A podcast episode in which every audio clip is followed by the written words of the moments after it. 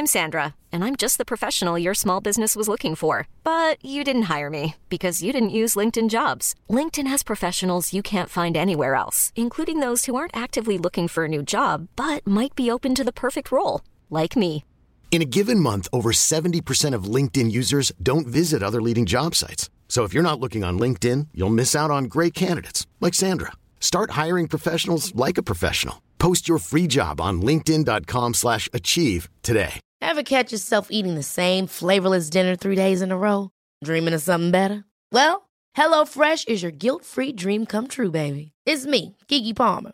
Let's wake up those taste buds with hot, juicy pecan-crusted chicken or garlic butter shrimp scampi. Mm. Hello Fresh. Stop dreaming of all the delicious possibilities and dig in at HelloFresh.com. Let's get this dinner party started.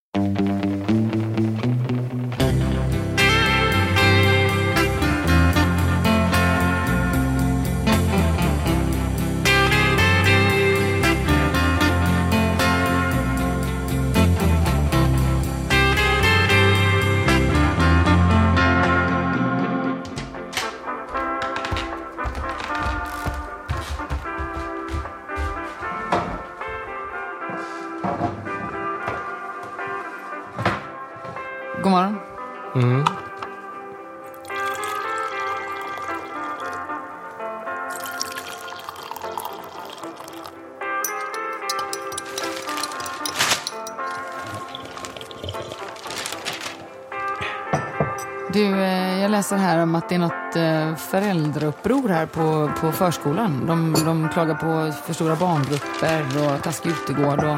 Ja. Ska vi engagera oss i det eller? ja, det tycker jag. Tycker du? Ja, verkligen. Jag kan ringa rektorn eh, i eftermiddag Är rektorn, ska man ringa rektorn direkt? direkt på härdsmältan. Ja, det kanske är lika bra. Han är ju ändå chef liksom. Visst. Ska man få något att hända direkt på bara. Ja, då, ja men vad bra. Mm. Då ringer du sen. Välkomna till Glappet. Jag heter Fredrik. Jag heter Matilda. Mm. Idag, som ni märkte, så ska vi prata relationen hem och skola. Mm. Men utan eh, den här pekpinnen och den här ugglan med en fånig hatt. Ja, precis. Undrar hur gammal man måste vara för att komma ihåg den. Alltså har vi en vattendelare här? Men jag, Jag kommer ihåg den, jag är född 79. Jag Ja. har ser den tydligt framför mig. Också i lite så ljusgult va? ja, okej. Mm. Tror jag. Om, om, om vi gör en liten eh, retro-back Mm. Titt på det då. Mm. Hem och skola var ju det här organet eller organisationen Mm. som eh, jobbade för bättre relationer mellan skola och hem. Mm. Och drevs av från- föräldrar, eller Ja, just det. Mm. Och, och, och det var ju egentligen från noll till någonting, Ja, det är sant. tänker jag. Ja. Och då var ju den mesta kontakten mellan hem och skola var ju kvartssamtal. Mm. Det var väldigt praktiskt. Ja, det är skönt. Det- Eller vi gillar inte så, så liksom svar här i den här podden, Nej. men, men att ändå, det är ett härligt sätt att se på utveckling. Du har en kvart på dig och vi pratar om din utveckling om en kvart. Och har jag inte klar, det är du verkligen tråkigt, men då får vi gå hem. Ja, alltså, så det kan ju kännas lite bättre att det nu heter utvecklingssamtal. Mm. Och eh, det kanske finns någonting ännu eh, mer intressant än utvecklingssamtal, att det är Mm. någon pågående grej. Men vi har bjudit hit då för att eh, eh, ge lite kött på det här på Ja. sätt. Eh, Mattias Odner Larsson, Woho. välkommen hit. Hej, tack. Rektor Ja, och lärare. ja Tidigast. lärare i botten men Just det. eh, rektor sedan 15-16 år. Mm. Och du är här eh, för att vi tänkte att vi skulle ge professionen rösten att förklara hur det skulle kunna eventuellt vara Mm. kring det här. Eh, hur, eh, om du liksom lyfter dig i håret upp så här och tänker, eh, hur går diskussionen om relationerna mellan föräldrar och skola då, som det egentligen handlar, inte hem utan Vi föräldrar. ber dig nu alltså generalisera Ja. å det grövsta. ja. Ja. Ja. Att jag... Vad skulle du säga? Eh, nej men den är inte bra. Eh, Mm. det, och det, fi- det finns det såklart jätte, jättemånga skäl till. Men jag tror ett av de viktigaste skälen är ju att eh, Eh, skolans roll, när vi refererar till hem och skola så var ju fortfarande Sverige ett samhälle som eh, det kändes som att man gjorde sitt bästa i skolan i bästa fall. Men det ordnade sig i slutet för alla i alla fall. Idag så är ju upplevelsen att skolan är så mycket mer avgörande från väldigt tidig ålder. Så insatserna känns högre och därmed så har man nog generellt sett ett mycket, mycket större föräldraengagemang som drivs av rädsla och ja, rädsla framförallt tror jag. Mm. Att, ska ens barn ska misslyckas liksom. Ja, att ens barn ska misslyckas, att ens barn ska må dåligt, att ens barn, ja, så. Det Mm. tror jag. Så, och det, det är liksom grundbulten och det måste man nog ha rätt mycket respekt för. När man tänker liksom relation, skola, hem. Eh, så det är någon slags eh, förväntningsgrad eh, grad som har ökat i Mm. takt med de nya generationerna föräldrar jämfört med tidigare. Ja men så är det. Och sen har vi ju också ett samhälle där vi kommunicerar med varandra, eller åtminstone i sämsta fall informerar varandra om saker digitalt, vilket gör ju att man eh, kontaktytorna är ju så många fler idag Mm. eh, än vad de var under kvartsamtalstiden. Just det, för då, hade man liksom, då var man tvungen att gå till skolan och Just det. leta upp läraren i lärarrummet. Ja. Och det orkade man kanske Och inte. det gjorde ens. man inte. Eller orkade, jag tror säkert man orkade men det, jag tror inte att det mm, man förväntades inte göra det från skolans sida och eh, jag tror inte att föräldragruppen heller tänkte i de termerna. Att det är min, det är min roll. Mm. Skolan sköter sitt, jag sköter mitt. Jag tänker att vi måste ändå kanske slå fast redan nu tidigt här i programmet, här, varför är det ens viktigt? För jag uppfattar ändå att vi tycker att det är viktigt, eller vi har uppfattat att vi tycker att det är viktigt med föräldrakontakt mellan lärare och skola, Mm. mellan föräldrar och skola och hur det ser ut. Eh, och att vi ändå kanske bara ska säga några ord redan nu om så här, varför är det viktigt att föräldrar och lärare i skolan har kontakt med varandra? Men det är ju flera saker, alltså har man inte den kontakten så, så tenderar ju en eventuell kontakt att bara bli information. Skolan skickar ut information och kanske ibland eh, föräldrarna skickar information om att nu är mitt barn sjukt och kan inte komma idag.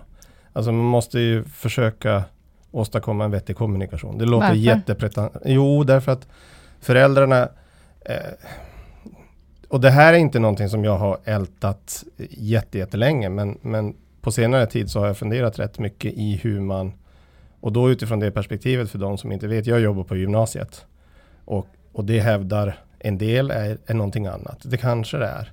Men för gymnasiet så tänker jag att föräldrarna faktiskt är vår viktigaste resurs. Mm. Och med vår viktigaste resurs, det är ju att vi ska kunna bädda så bra som möjligt så att eleverna lyckas i slutändan. Mm. Och där kan föräldragruppen vara en resurs istället för att bli någonting, en, en, ett negativt inslag i eh, lärares och skolledares vardag. Så. Mm. Mm. För det, det ska vi inte heller sticka under stol med.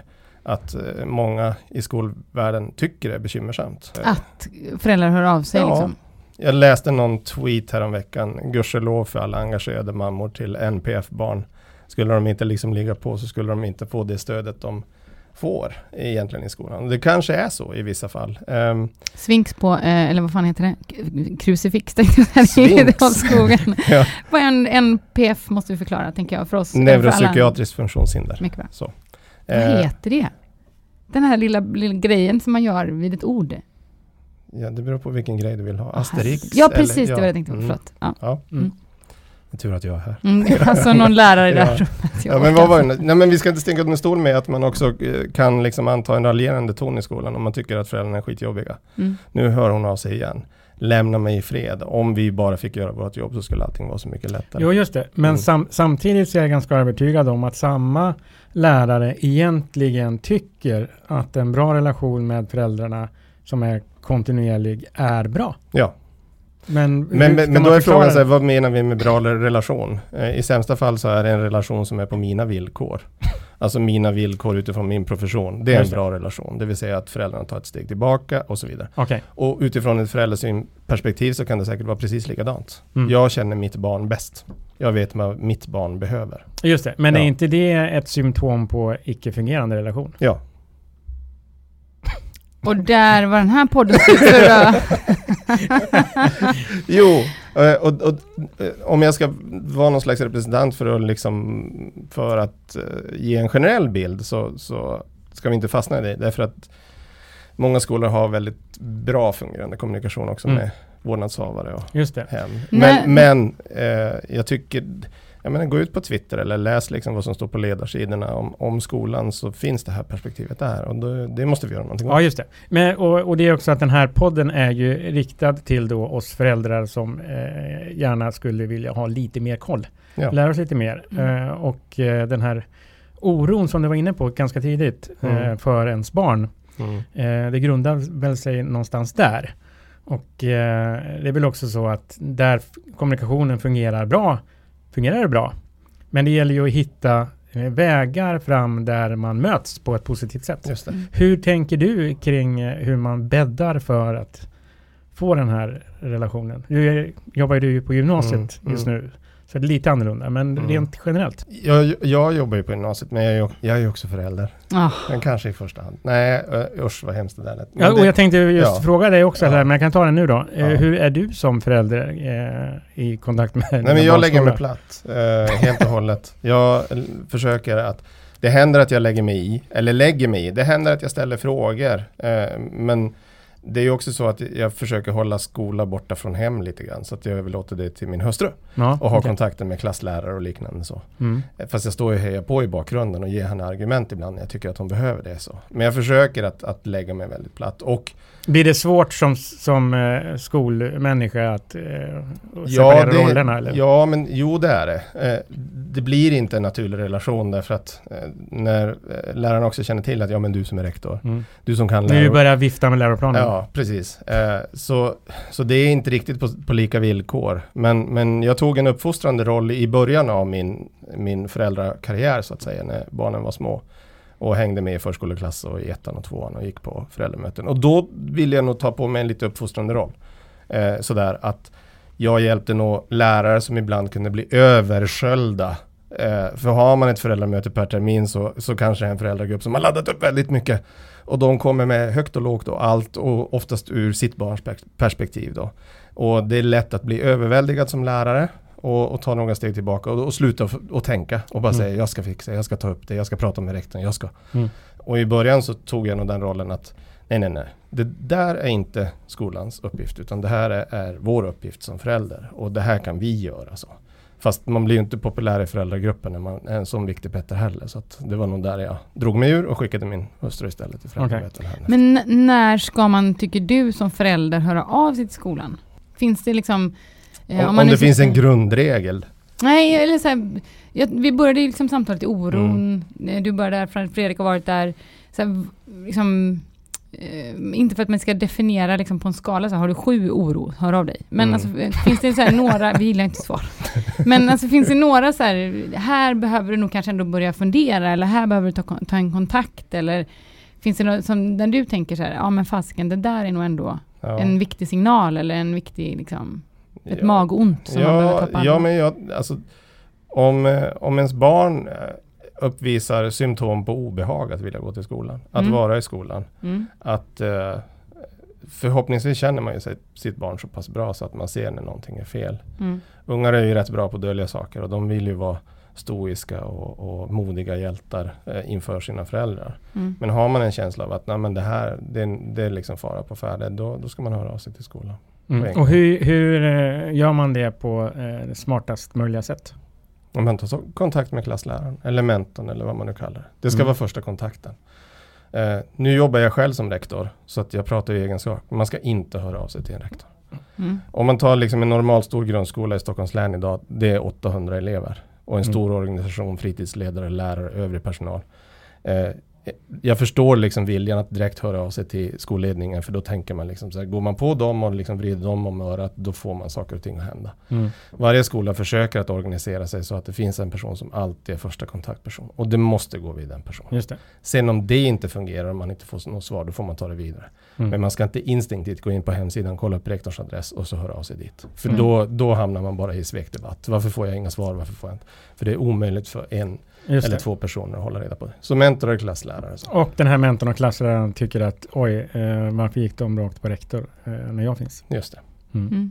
Mm. Om man då tänker att ehm, det var liksom en grej man känner obehag och så vidare. Eh, jag tänker om man då, som du säger, så här, det är ändå en, att ha en bra relation med lä- föräldrar, Mm. mellan lärare och föräldrar, eh, bidrar också till att ett bättre lärande. Ja. Liksom.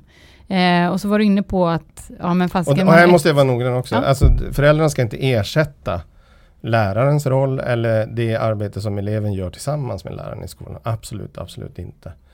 Men, men att kunna vara ett sådant stöd så att man faktiskt ställer frågor. Och vissa saker kan man faktiskt hjälpa till med också. Det kan Mm. handla om strukturfrågor i hemmet och så vidare. Eh, Ge ett exempel. Ja, men helt enkelt strukturera vardagen för, Ja. för ditt barn på ett sådant sätt så att om det är så att man behöver ta hem vissa saker, vissa saker ska göras, Mm. eh, då strukturera vardagen så att det finns plats för det. Då. Mm. Så. Eh, det som jag tänkte på med min fråga var, du pratade också om här, det är ett föräldramöte per termin, man har tusen frågor och Mm. det kanske inte är naturligt för alla att höra av sig till läraren bara om så här, ja det där rymdprojektet, hur går det med det? Alltså Nej. så här, borde man ses oftare tycker du? Borde man skapa fler arenor om man nu ändå identifierar att det är viktigt liksom. Nu förstår jag att du inte vill komma med pekpinnar och hela lärarkårens vägnar, men Mm. om, om vi bara så här spånar lite fritt. Ja. Svaret ja. Underbart, jag skriver ja på den här frågan Fredrik. Nej men, Ja. jag, nej, men jag, kan Ja. ta, jag, jag kan ta ett exempel. Ehm, och då, då landade jag liksom i min egen vardag. På, för det var någonting som hände som överraskade mig väldigt mycket. Eh, det här är gymnasieskolan. Vi hade bestämt oss att vi skulle jobba med projektvecka. Och vi skulle jobba med produktion. Det vill säga eleverna skulle producera saker. Foton, filmer, animationer. Ganska kort tid. Men, men för att liksom höja motivationen och också visa att vi tyckte att det var intressant så tänkte vi vi öppnar upp skolan och så bjuder vi in alla föräldrar och påminner dem digitalt och via gammal brev och allt möjligt för att få dit dem fredag eftermiddag när allting skulle vara färdigt. Men innerst inne tänkte jag så här, äh, fan de kommer inte komma. Alltså sådär. Mm. Alltså fredag eftermiddag, man är helt slut, ska man gå och titta på någon jävla... Ja, jag ska erkänna att jag tänkte så. Mm. Vi hade fullt hus i tre timmar. Och, liksom, och jag stod som guide för att guida dem runt på fyra våningar, på den här våningen hände det här. Och, och stod kvar när de gick hem. Mm. Och alla som stannade till och pratade med mig eh, tog inte upp problem eller maten eller hur det fungerar på idrotten. Utan alla sa, tänk att vi fick komma, vad roligt. Mm. Så. Mm. Och att vi fick se och att vi fick äntligen prata och så vidare. Och det var så jävla enkelt. Mm. För vi hade haft den jävla utställningen i alla fall. Nu Mm. svär jag väldigt mycket. Det är för att jag svär väldigt mycket. Jag tänker att Ja, det är en blind leder en blind. Ja. Ja. Jag ska Eh, ta upp det här med er Och- och- efter programmet. Ja, bra. Och det, och det är ett exempel. Men jag tänker att det finns andra sätt för skolan också att bjuda in till den här kommunikationen. Och då eh, på ett sätt som kanske inte då i första hand handlar om att nu har vi ett problem. För det är oftast då skolan Mm. reagerar. Alltså vid sidan av utvecklingssamtal eller det. föräldramöten så tar skolan oftast kontakt när det är nu funkar det inte. Vi är oroliga för att eh, Pelle eller Lisa inte når målen i svenskan eller eh, Pelle eller Lisa kan inte sitta still och så vidare. Och det är också en jävligt dålig ingång till att etablera en fungerande relation till föräldragruppen. Mm. Och, och jag tänker ibland att vi ibland betalar priset för det på gymnasiet. Därför att om skolan alltid under nio års tid har hört av sig när det är problem. Det är klart som fan att man är Mm. lite trött på skolan som Mm. förälder när man Ja. kommer upp till gymnasiet. Och då kanske man är proaktiv. Och där låg Ja. din förvåning förstås då? eh, När de kom och eh, var intresserade? och det jag tänkte positivt. också sådär människor är trötta, de jobbar liksom. Mm. Ska de komma hit och titta liksom? Så här. Mm. De vill väl hem och fixa inför fredagsmys eller någonting sånt. Men det kom jättemycket folk. Och de var jätteglada bara för att få komma och se. Hiring for your small business? If you're not looking for professionals on LinkedIn, you're looking in the wrong place. That's like looking for your car keys in a fish tank. LinkedIn helps you hire professionals you can't find anywhere else, even those who aren't actively searching for a new job but might be open to the perfect role. In a given month, over 70% of LinkedIn users don't even visit other leading job sites. So start looking in the right place. With LinkedIn, you can hire professionals like a professional. Post your free job on linkedin.com slash achieve today. There's never been a faster or easier way to start your weight loss journey than with PlushCare. PlushCare accepts most insurance plans and gives you online access to board-certified physicians who can prescribe FDA-approved weight loss medications like Wigovi and Zepbound for those who qualify. Take charge of your health and speak with a board-certified physician about a weight loss plan that's right for you. Get started today at plushcare.com slash weight loss. That's plushcare.com slash weight loss. plushcare.com slash weight loss. Hi, I'm Daniel, founder of Pretty Litter. Did you know cats tend to hide symptoms of sickness and pain? I learned this the hard way after losing my cat, Gingy. So I created Pretty Litter, a health monitoring litter that helps detect early signs of illness by changing colors, saving you money and potentially your cat's life. Pretty Litter is veterinarian developed, and it's the easiest way to keep tabs on your fur baby's health right at home. Go to prettylitter.com and use code ACAST for 20% off your first order and a free cat toy. Terms and conditions apply. See site for details. Mm. Jag tänker att vi, det här tycker jag också, vi kommer in på någonting som vi eh, har pratat lite om innan Fredrik och jag, men just det här uppfostringsansvaret. Mm. Alltså det är ju ändå ganska intressant. Jag har jobbat med skola massa år, Fredrik har jobbat med skola massa år, du sitter mitt i skolan just nu. och det är ju liksom en ständigt pågående dialog. Mm. Så här, vem ska ansvara för barnuppfostran? Mm. Lämnar man in ungarna liksom, jag tror inte att någon tror det, men att ändå så här, var går gränsen? Vad gör man hemma? Vad gör man i skolan? Vad är rimligt? Det står ändå i läroplanen att de ska fostras till demokratiska medborgare. Eh, vad innebär det? Mm. Alltså, hur tänker du kring det? Skolans uppfostringsansvar. jag tänkte ge ett enkelt svar på det. Ja. Det är liksom att definiera barnuppfostran när du valde att kalla det så. Mm. Ja, men skolans uppdrag ligger, ligger ju i att fostra. Jag, jag tror, alltså man kan inte blunda för det. Eh, om, om eh, man ser ett barn i, i jag menar, mina ungars ålder, tioårsåldern. Mm. Om mitt barn skulle kränka ett annat barn i klassrummet. Alltså som pedagog eller lärare eller fritidsledare eller vad tusen Du kan ju inte ta ett steg tillbaka och tänka så här, ja, de där jävla Odners skulle Mm. ju minsann ha sett till att Alltså du måste ju agera i stunden och lösa situationen därför att någonstans trivsel och trygghet och Mm. att alla känner det är ju liksom så grunden för liksom ett, ett vettigt lärande, ett bra lärande. Just det. Så, så, Så den omedelbara åtgärden är inte men, då, lyft men, då, men då telefonen. pratar man liksom så här, vad, vad är då gränsdragningen? För, för om man liksom lyfter blicken och tittar på hur det ser ut i debatten, att ungarna kommer sent och eh, ungarna har på mobilerna i klassrummet och så håller det på att kastas fram och tillbaka. Är det skolan eller är det föräldrarna? Mm. Och beroende på liksom vilken månad på året vi är i så svänger det där lite olika. Så. Jag, jag tänker mig att eh, kanske ett av de viktigaste fundamenten i allt lärande utifrån ett lärarperspektiv eller ett skolledarperspektiv så är det ledarskapet. Alltså ett fungerande ledarskap så har man inte de problemen. Nej. Alltså då finns inte Oavsett om barnen så är ouppfostrade situationstecken eller Jag inte. tycker inte det. Nej. Och sen liksom så här, vad den här eventuella ouppfostran skulle bestå Nej, jag kan, jag kan faktiskt inte relatera till det. Däremot så ser jag ju att skolan Ibland sådär i mina ljusa stunder så tycker jag att jag och min hustru, vi är världens bästa föräldrar som eh, minsann har ordning på våra barn. För de är Mm. åtminstone snälla, oftast, Joppe och Ville. Och det är väl det kravet vi har på dem. De ska vara snäll med andra. Mm. Andra vinner på det, de kommer själva vinna på det. Det är Mm. sådär. Men vi har ju liksom sett att de har plockat. Joppe är fantastisk att äta med kniv och gaffel. Han är bara nio år. Men alltså allvarligt. Mm. Det är som att titta på film så. Mm. För jag är, jag är uppfostrad i en gruvarbetarfamilj och vi, man äter lite slafsigt. Mm. Joppe äter fantastiskt. Och jag har aldrig kommenterat hur han använder liksom kniv och gaffel. Jag vet att de har gjort det i skolan. Så. Mm. Har jag krävt det? Nej, det har jag inte. Men de har tydligen tagit på sig att göra det. Fine, jättebra. Mm. Så. Men eh, att den här diskussionen lever fortfarande 2017 om vem bär ansvaret för våra barns fostran. Är det eh, och återigen då ett symptom på att skola och föräldrar kanske borde samverka mer? Ja, och framförallt så går det, det går ju att lyfta blicken. För nu pratar vi hela tiden som att det finns någon slags gränsdragning mellan skola och hem. Lyft blicken och tänk liksom att alla vi är vuxna runt barnen. Alltså på ett eller annat sätt. Vi är ju vuxna runt barnen som står på en tunnelbanestation och väntar. Och vi är vuxna, professionella vuxna som Mm. jobbar med barnens lärande i skolan.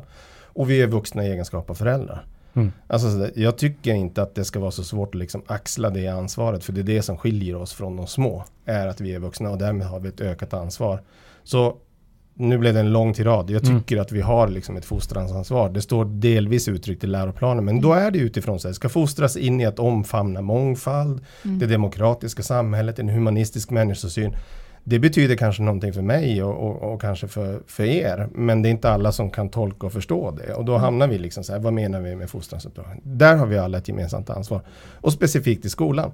Därför att det är faktiskt läraren och rektor som ansvarar för att organisera den här verksamheten som ser till liksom att alla ska få plats i det här Mm. klassrummet. Mm. Så. Just det. Så, När, ja. går, när går föräldrar för långt? För jag tänker att det måste ju också finnas lika väl som att man som förälder tycker att lärare liksom går för långt in och pillar Ja. på, på det som är familjen eller det som är liksom hemma. Mm. Eh, när, när upplever du liksom Gen att generellt föräldrar- sett, om jag, Ja, om jag generellt. först Ja. får ta liksom så här att föräldrar upplever att lärare går för långt så tycker jag att lärare generellt sett är superskickliga på Mm. liksom den här gränsdragningen. Sen tror jag att Återigen, jag är själv förälder. Vi, vi i egenskap av föräldrar, vi kan däremot gå för långt. Mm. Och, och, och någonstans så här, när är då det? Jo, det är faktiskt när man Man måste ibland Man måste ibland ha tålamod och ge saker och ting tid och ha förtroende och tillit till de som jobbar.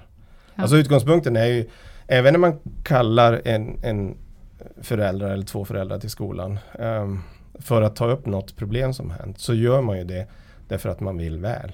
Ja, just det. Och i vissa fall så kan det ju handla, det kan ju handla om disciplinära saker eller saker också som kan leda till disciplinära åtgärder, till exempel från en skolledares sida. Men när man kallar till ett sådant möte så måste vi alla vara överens om att vad som än händer nu så är ingången att vi vill barnet eller ungdomen väl. Det. Så. Mm. det får vi inte glömma bort. Nej. Och ibland, för det har jag mött själv, liksom så här, och, och då får man kanske ärva det här spöket av när det inte har fungerat under lång tid i grundskolan. Att det finns inget förtroende. Och man lyssnar inte. Och man har redan bestämt sig att nej men de här människorna litar jag inte på. Därför Mm. att mina erfarenheter är att jag har inte kunnat lita på skolan tidigare. Nej. Så. Och där gäller det att backa. Det, det är bara så. Hur, hur man ska träna sig till det, det vet jag inte. Men, men någonstans så, så tror jag att mycket är vunnet på att man eh, uppvisar som förälder någon slags grundförtroende och grundtillit. Man får anstränga sig helt enkelt. Ibland får man spela rollen. Mm. För det är en bra ingång i det som ska hända sen. Jag tänker vi har ehm, det finns ju olika frågor där man kan liksom uppleva att ens barn far illa eller inte mår Mm. bra eller sådär. Det kan ju, jag tänker att det kan handla om liksom rent psykosociala frågor Mm. kring mobbning, utanförskap och sådana saker.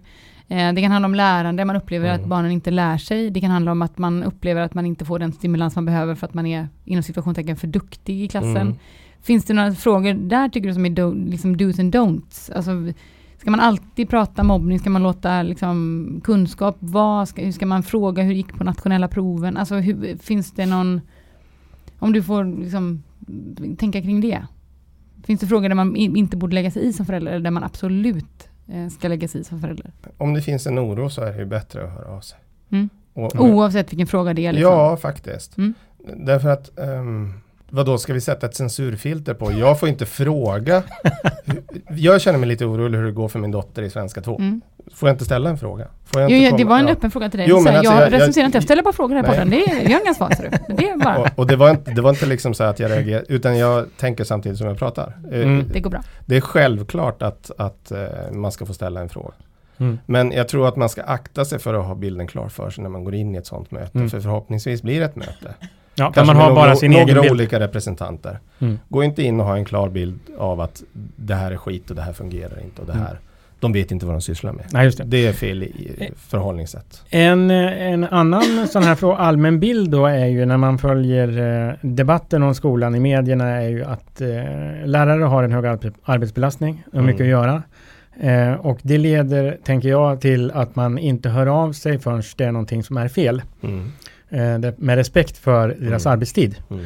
Eh, Men jag tänker omvänt lite grann så här. Eh, Hur viktigt är det för en lärare att få spontan positiv feedback från föräldrar? Att fan vad bra det går. Det är superviktigt. Eh, därför att någonstans är det så lätt att hamna i att det är normalfallet. Mm. Pelle eller Lisa eller vem det nu är. Trivs jättebra. Skönt. Jätte, vad skönt. Då kan vi koncentrera oss på semestern. Men hör Mm. av er till läraren. Det behöver de. Mm. Därför att det är precis som du säger att, att under de 20 åren som jag jobbar i skolan så har, har liksom komplexiteten ökat ganska mycket. Den administrativa bördan har ökat. Och där har jag ett ansvar som skolledare att försöka kapa så mycket som möjligt. Men jag ser ju också att lärarna sliter. Och då blir det jobbigt med eh, en arg förälder. Särskilt om man skickar ett mail med versaler. Vad Mm. håller ni på med egentligen? Eh, det, Alltså- vi har som regel här i podden att Ja. versaler får endast användas av rättshaverister och det definierar också en rättshaverist. Okej. Så att vi bara, det tycker jag vi Ja. kan, Ja, det, det i- är tydligt. Och Ja. i början på meningar. Exakt, så, så, En. exakt. Så Mm. jag, jag tror att, att det är superbra. Trick, knep, förslag, gör det. Men det ska fungera vice versa. Också från Mm. skolans sida. Och det kan också vara en, en ledarfråga. Eh, som man faktiskt kan ta upp. Diskutera och jobba lite grann med ett kollegium. Så. Eh, därför att det, det bygger väldigt bra relationer. Och eh, det signalerar också att vi ser att, att ni är era barns viktigaste resurs. det. Är det. Innebär det att eh, tillit och förtroende gör att arbetsbelastningen sjunker? Självklart. Mm. Det är mycket, mycket enklare om man har haft några bra kontakter och en bra kommunikation innan någonting jobbigt eller någonting som behöver, ja men som är lite knepigt att ta upp kommer. Det blir ju, du minskar ju liksom stressnivån med ja, hur mycket som helst. Därför att jag Mm. vet att jag kan prata med den här föräldern. För vi har redan gjort det. Men skolan kan också göra det och det tänker jag liksom så här. Bra tips, eh, prata med eh, Maria och Jenny på Vista skolan. De är suveräna. Eh, vår yngste son Joppe, jag tror jag berättade om det här i något sammanhang tidigare. Vi hade inga förhoppningar på, han är sen med allt. Eh, och jag och Petronella försökte förhålla oss cool till att ja, men han kommer väl lära sig läsa när han är 15 eller någonting sånt där. Och så när han började i årskurs 1 så sa fröken Maria nej, till, lagom till höstlovet så kommer han ha knäckt läskoden. Och vi bara ja visst, ja så. Och så fick vi en torsdag ett, ett mejl med en bild så. Som hon tar på Joppe. Här har Joppe knäckt läskoden, här läser han högt för hela klassen. Så. Och det är liksom den ingången och den relationen. Och ni gick omkring tysta i huset i Nej, en nej. halv dag och skämdes. Nej, det gjorde vi, nej, det gjorde vi faktiskt inte. Vi, vi blev bara jätteglada och tänkte vilken fantastisk pedagog liksom så här, Maria. Och Jenny som är fröken till Ville, hon är precis likadan. Och, och hon är superduktig på det. Det kommer liksom åtminstone tre, fyra sådana spontana. Idag gjorde Ville det här, han var så duktig. Och det kan också vara så här, han hjälpte den och den eleven som har varit sjuk och komma ikapp och du vet så här. Så, Jättefina saker så. Så vi har ju superförtroende för dem. För de har också visat att de ser våra barn. Så. De är Mm. inte bara anonyma en i mängden utan de har blivit sedda och då känner vi otroligt mycket förtroende. För. Och det är också sådana enkla grejer.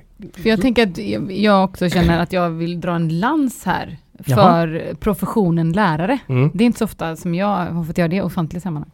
Ehm, men just, jag har jobbat så himla länge med skolfrågor och liksom när jag började i 2005 och jobba med skolfrågor Mm. så var liksom den, det var då eh, pendeln höll på att börja slå från liksom, att flum var någonting bra till att kepsar var någonting dåligt. Mm. Liksom, där någonstans.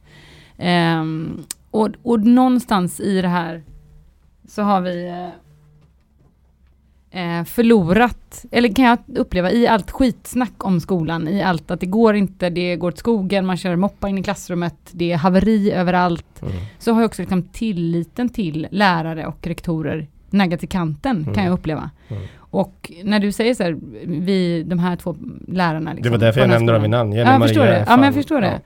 Och jag tänker att vi måste alla tänka att det är de lärarna som våra barn möter. Mm. Alltså de lärarna som inte fungerar så som vi upplever att de borde fungera, det är, liksom det är ett fåtal. Mm. Det är undantagen som bekräftar regeln. Mm. På att de allra flesta lärare är suveräna på att se barn, att hitta liksom, verktyg för att komma förbi de här läshindren eller Mm. mattehindren eller vad det nu är. Liksom. Mm. Och jag Eller kan sociala uppleva, hinder, ja. ja. men exakt, Mm. jag kan uppleva också att, att lärare i väldigt, väldigt hög grad alltid går liksom ett steg längre. Man är så mån om att alla elever ska nå målen, att man, Mm. min eh, äldsta dotter till exempel, hon tränar nu eh, klockan på, på kortrasten med sin mattelärare. Mm. Jag bara, det är helt stört. det är fantastiskt såklart. Och, och, men att han tar sin kort, det är inte varje kortrast och det är inte Nej. liksom varje vecka heller, men att det ändå händer. Mm. Istället för att han slappar med sina kollegor och tar en kaffe och liksom laddar om för nästa pass. Så det tänker jag ändå att den här podden kan få hjälpa Mm. till och just i det här avsnittet hylla landets alla superhjältar. Såklart, Absolut. såklart. Jag tänker också på en, en eh, sån här annan sak om, som har med eh, din vurm för ledarskap att göra. Att ett, en skola som präglas av ett gott ledarskap har eh, det mycket lättare. Mm. Eh, och det var ju också omvänt. Jag tänker på hur vi pratar om skolan hemma. Exakt. Eh, föräldrar emellan eller vuxna emellan eller vad man nu har för konstellationer. Mm. Eh, är också viktigt för barn, även om de är små koppar så har de öron. Mm. Mm. Eh, och omvänt också hur lärare pratar med varandra om föräldrar. Ja. Finns det någon eh, tanke där? ja, jag tycker du har sagt det själv. Eh, Någonstans, det vi säger skapar ju den kultur som vi lever i. Så. Och, och återigen, det handlar inte om att sätta någon slags censurfilter på saker och ting. Men man kan ju faktiskt ha en tanke på hur man pratar. Mm. Ehm, och någonstans, jag menar, återigen, enkel grundregel så. Om man känner ett jätte, jättestort behov att prata om någon förälder, prata med föräldern istället. Ja, exakt. Och ta stöd om man tycker liksom att åh det här kommer bli så jobbigt och jag känner att vår relation inte är så. Prata med kollegor och gör för att det här ska bli bra. Mm. Och precis som Matilda var inne på, garanterat minst en kollega kommer räcka upp handen och säga jag kan vara med. Mm. Så. Jag har lite idéer, jag stöttar dig. Jag ser till att det här blir bra. Om Mm. du tycker att det är läskigt. Så. Mm. Det var, eh, när jag jobbade på utbildningsdepartementet så eh, var OECDs, nu vet, har jag inte rätta titeln i huvudet sådär, men han heter eh, Andreas Schleiser som jobbar med liksom, skolan och PISA-rapporten och sådär. Ehm, han har någon jättefin titel som jag har glömt. Men då var hans, liksom, när han kom till Sverige och så gjorde de en specialstudie på Sverige precis nu när jag hade börjat. Eh, och då tittade man på eh, liksom, styrkedjan och man tittade på lärare och man tittade på massa olika saker. Eh, och när han fick någon, jag tror att det var på en pressträff eller om det var i ett annat sammanhang, så fick han fråga sig, men vad tycker du att man borde göra då? åt det svenska skolsystemet, Mm. liksom, för att det ska bli bättre. Och då var det han som sa, eh, tror jag, att det var liksom det som föräldrar skulle kunna hjälpa till med, är att varje dag fråga sina barn, vad har du lärt dig idag? Mm. Och det är också så här, jag tänker liksom små medel, Mm. men att, att den frågan säger ju väldigt mycket om att Mm. man tror att barnet har lärt sig något idag. Exakt, för det är helt, Alltså. helt ointressant att fråga vad har du gjort idag. Ja. För det är liksom så här slentrianstrofen så, utan vad har Mm. du lärt dig? Och, Mm. och stanna kvar vid det. Mm. Så, det. Jag fick det inte av honom, men jag har försökt göra det på mina egna ungar. Och Ville som snart är 12, han är ju skitless. Så när jag frågar så här, men vad har du lärt dig? Jaha, säger han så. Mm. Medan Joppe är fortfarande så här, ja men jag har lärt mig det och jag har lärt mig det och jag har lärt mig det. Så. Mm. Och det blir liksom en, en bra ingång. Och det visar liksom att skolan betyder väldigt mycket. Mm. Det tror jag mina unga fattar i alla fall eftersom deras föräldrar är så mycket i skola. Så. Mm. Men, men eh, för de som inte är det, som inte är skolmänniskor själv, så är det ett jätte, jättebra Mm. knep. Så. Ska vi bara min s- sammanfattningslista? Ja, men det är ju jättebra Ja. idé. Ja, har du, några, har du tre skrivit- punkter? Ja, jag har tre punkter. Det, kommer snart att bli tre. Det, Mm. man, det börjar med väldigt många som ser på pappret här, men Ja. sen blir det få. Ehm, det första jag tänker att vi måste liksom konstatera eh, i den här eh, trepunktslistan som nu kommer att sammanfatta det vi har pratat om idag är att det är avgörande eh, med en god relation mellan hem och skola. Just det. Mm. Pekpinne, uggla eller inte, Mm. helt enkelt. Det är helt nödvändigt. Eh, nummer två. Man bör ta kontakt med skolan, höra av sig liksom, eh, när man ser att ens barn på något sätt känner obehag inför att gå dit. Eh, och man bör höra av sig om man upplever att det har hänt någonting som är bra. Mm. Det är liksom de två lägena. Eh, och man ska absolut inte höra av sig till rektorn, utan gå via, Inte i första hand. nej i första, eh, lärare eller mentor eller klasslärare vad det nu kan vara. Mm. Eh, eh, eh, som punkt nummer tre så tror jag vi ska ha med att när man väl har kontakt med läraren, lärarna, då ska man eh, försöka att inte ha bilden klar för sig. Det vill säga, man kan komma dit med ett problem, men man ska inte redan tro att man har svaret. Mm. Utan man ska försöka gå in och med liksom tid och förtroende och tillit till läraren och Mm. eh, hens kollegor. Det kan vara en generell hållning tycker jag. Eller hur? Mm. Så det tror jag är liksom sammanfattande orden. Eh, det är superviktigt med en bra relation mellan hem och skola. Eh, man ska kontakta skolan när eh, man känner att barnen inte mår bra på något sätt. Eller när man tycker att de har gjort något extraordinärt superbra. Eller något litet bra i skolan. Mm. Och ge eh, lärarna feedback. Och nummer tre, när man har kontakt med skolan. Gör det med ett öppet sinne och försök att inte ha en klar bild över läget. Eh, sen tänker jag att eh, ett sista tips som jag eh, nu kom på när vi står och pratar, det är att se filmen 6A.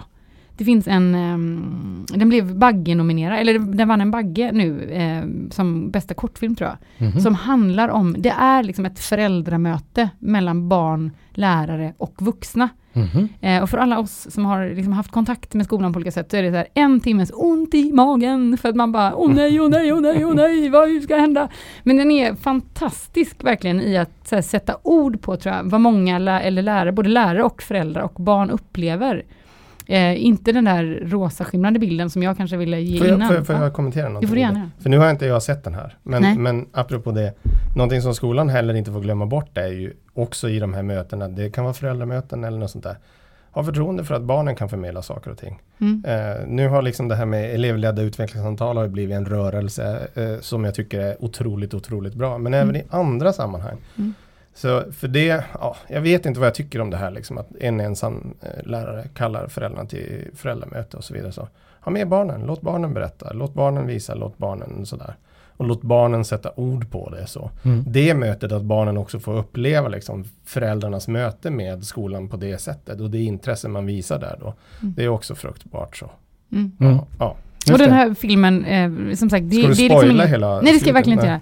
Eh, Men, men jag tänker att man kan titta på filmen också och tänka så här, hur är jag? Mm. Och vad kommer jag med Mm. eh, till ett sånt här möte, om jag nu har varit på ett sånt möte, eller ett Mm. vanligt föräldramöte. Liksom. För Just den, den är såklart liksom, stereotyp och hårdragen såklart, Mm. men den är Just det. också, liksom, det finns någonting där tycker jag. Vad bidrog jag med Ja. nu egentligen? Exakt. Exakt. Mm. För vi har ju eh, alla ett ansvar att ge alla de här barnen en fantastisk framtid. Mm. Och det är ju alla överens om. Ja, Det kan vara lite knixigt exakt. att ta sig framåt Mm. på stigen.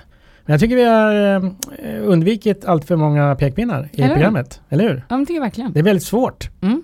Det är faktiskt det. Ja, det är det. Ja. Trots ugglor och goda försök på något sätt. Ugglar med, Att ugglor med, saker. ugglor med fåniga mössor Ja, och pekpinnar. Ja, men, och han får du mössa. Det kommer Ja, jag ihåg när är du det sa det. Ja, det är Mm. Just det. Eh, tack så mycket för att du kom Mattias. Tack. Och eh, tack eh, Matilda. Och Mm. jag ska säga så här också. Eh, gå gärna in på Glappets Facebook-sida och eh, kommentera. Och berätta om era egna erfarenheter i kontakt med skolan. Ja. Om det är något bra som har hänt. Eller om det är någonting mindre bra som har hänt. Mm, Men vi är mest Så det är bra kanske. Ja det, ja, det är klart att vi är. Men eh, man får inte blunda för eh, det som du sa Mattias, att eh, ibland blir det fel. Ja. Mm. Tack! Tack.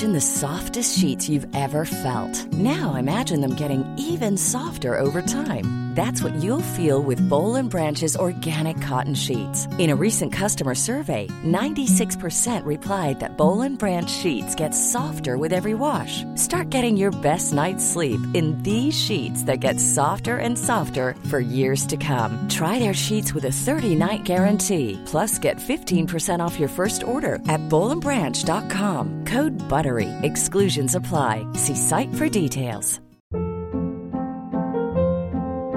Hold up. What was that? Boring. No flavor. That was as bad as those leftovers you ate all week. Kiki Palmer here, and it's time to say hello to something fresh and guilt-free. Hello Fresh. Jazz up dinner with pecan-crusted chicken or garlic butter shrimp scampi. Now that's music to my mouth. Hello Fresh. Let's get this dinner party started. Discover all the delicious possibilities at hellofresh.com.